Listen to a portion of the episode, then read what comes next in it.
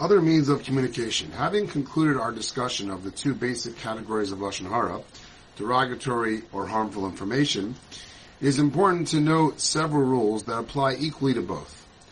Lashon Hara is not limited to speech. Included in this prohibition is communication of derogatory or harmful information through any means. Therefore, writing Lashon Hara or using code, sign, or body language, i.e. a cynical smile, that communicates something negative or harmful is forbidden. To show others a letter or article that would reflect badly on its author is forbidden, as is revealing the identity of the author of a work that is known to be of poor quality. It is also forbidden to show photographs of people which they would find embarrassing. Forfeiting the greatest of treasures. Speaking Lashon Hara can cause the inestimable merit of one's Torah study to be forfeited. In the words of Midrash Shocher Tov, let not your mouth bring guilt on your flesh, and do not tell the emissary that it was an error.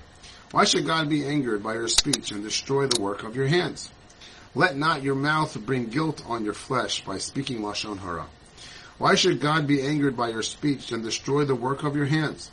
For you will lose the little Torah which you have to your credit. The intent of the Midrash is that, as already discussed, speaking Lashon Hara causes the speaker's merits to be transferred to the heavenly account of the person against whom he spoke.